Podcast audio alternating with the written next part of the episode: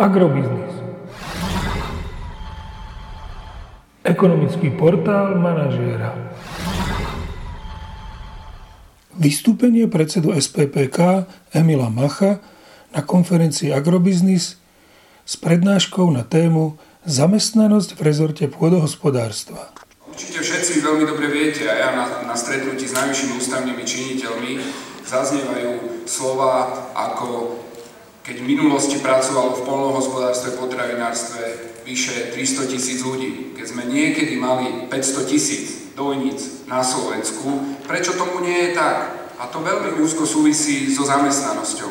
Ale aj v tomto prípade si treba naliať čistého vína a povedať si, akým spôsobom slovenské polnohospodárstvo sa vyvíja od 89. roku. Treba si aj povedať, že do 89. roku slovenské polnohospodárstvo, ale nie len polnohospodárstvo, bolo uzatvorenou ekonomikou. To znamená, nemali sme to, čo máme teraz, to znamená voľný pohyb tovaru, osôb a služieb. To znamená, aj to polnohospodárstvo bolo nútené zabezpečovať 100% potravinovú sebestačnosť. Momentálne v polnohospodárstve, to sú údaje za rok 2017, pracuje 47 700 osôb, potravinárstve, to znamená aj v potravinárskej výrobe, aj vo výrobe potravín a e, vôd pracuje momentálne okolo 50 e, tisíc osôb a percentuálne zastúpenie zamestnancov na slovenskom hospodárstve je 2%. To percento je jedno z najnižších v Európskej e, únii. Prečo sú také obrovské dôvody zníženia zamestnanosti v polnohospodárstve? Začal by som asi tou produktivitou. My aj na poslednom stretnutí, ktoré sme mali na ministerstve financií s úradom hodnoty za peniaze, sme hovorili jednu vec. My nemôžeme v jednej situácii hovoriť o produktivite a viazať to spolu so zamestnanosťou. Produktivita a efektivita nemôže ísť ruka v ruke so zamestnanosťou a to je jeden z prípadov aj slovenského polnohospodárstva. To znamená, keď niekedy mala jedna dojnica užitkovosť 3,5 tisíc litrov, teraz má užitkovosť najlepšie farmy dosahujú až 11 tisíc. A to všetko súvisí aj so zamestnanosťou. Uvedem jeden príklad, e, napríklad čo sa týka dojníc a spotreby, respektíve e, sebestačnosti v mlieku. My keby sme možno zvýhli, to sú hrubé nejakým spôsobom prepočty, počty dojníc o 40 tisíc e, kusov na Slovensku, tak boli by sme v mlieku sebestační. Koľko počet osôb viaže 40 e, tisíc kusov hovedzieho dobytka? To sú všetko otázky, ktoré si do budúcna budeme musieť e, položiť. Veková štruktúra pracovníkov v polnohospodárstve v roku 2017. Toto sú alarmujúce čísla, lebo polnohospodárstvo je odvetvie, kde sú zamestnanci prestarnutí a to je to, čo nás čaká a to je tá základná otázka, na ktorú si budeme musieť odpovedať. Priemerný vek zamestnancov v polnohospodárstve je skoro 47 rokov, národnom hospodárstve je 40 rokov. Priemerný vek pracujúcich mužov sa zvýšil na 46 rokov a priemerný vek pracujúcich žien sa zvýšil na 48 rokov a najvyššie zastúpenie v sektore v roku 2017 mali pracujúci vo veku 55 až 59 rokov a najnižšie podiely dosahovali najmladší pracujúci a to sú e, ľudia vo veku od 15 do 19 rokov a jedná sa hlavne o sezónnych e, zamestnancov. Vzdelanostná štruktúra pracovníkov v polnohospodárstve, vysokoškolské vzdelanie iba 12%, stredoškolské vzdelanie 36%, vyučení pracujúci, to znamená tzv. odborné školy 46 a základné vzdelanie 4,7%.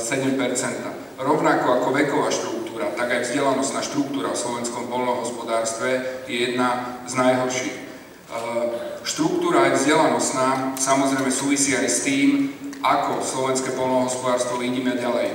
Treba si povedať, že zamestnanosť, dnes už nerozprávame o zdvihnutí zamestnanosti, ale v prvom rade po 30 rokoch by sme mali hovoriť o tom, ako udržať a ako nahradiť zamestnancov v slovenskom polnohospodárstve, lebo to je otázka, ktorá nás najbližšie roky čaká. Čiže čo môže priniesť a zastabilizovať zamestnanosť na Slovensku je iba špeciálna rastlinná výroba a živočíšna výroba a samozrejme aj možno nejakým spôsobom zamyslieť sa nad štruktúrou e, fariem na Slovensku.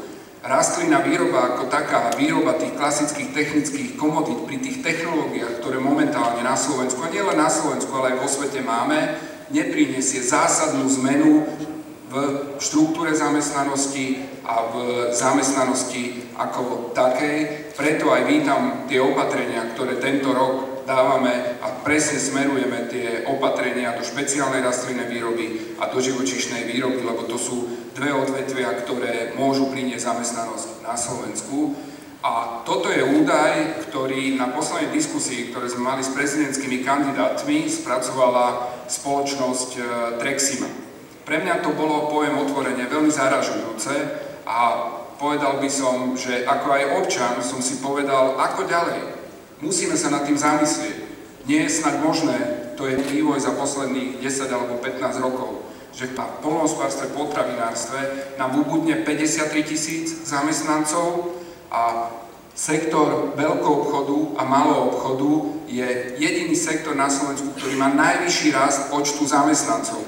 Preložené do ľudskej reči a do našej seriackej reči, ľudia od kráv, od výrobných pásov potravín prešli do reťazcov, respektíve do obchodu a stali sme sa krajinou, ktorá prestala vyrábať a stali sme sa krajinou, ktorá začala predávať.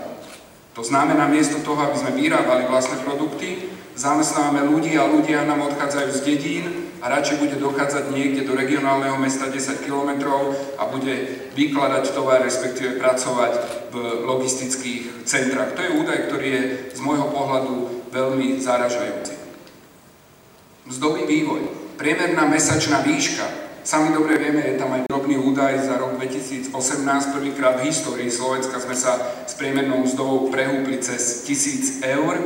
Priemerná mesačná mzda v polnohospodárstve v roku 2017 dosiahla výšku 729 eur a priemerná mesačná mzda vo výrobe potravín v roku 2017 dosiahla úroveň 887 eur. Priemerná mzda v národnom hospodárstve v roku 2017 bola 954 eur. Údaj za rok 2018 je vyše tisíc eur. Potreby trhu práce v polnohospodárskom odvetví.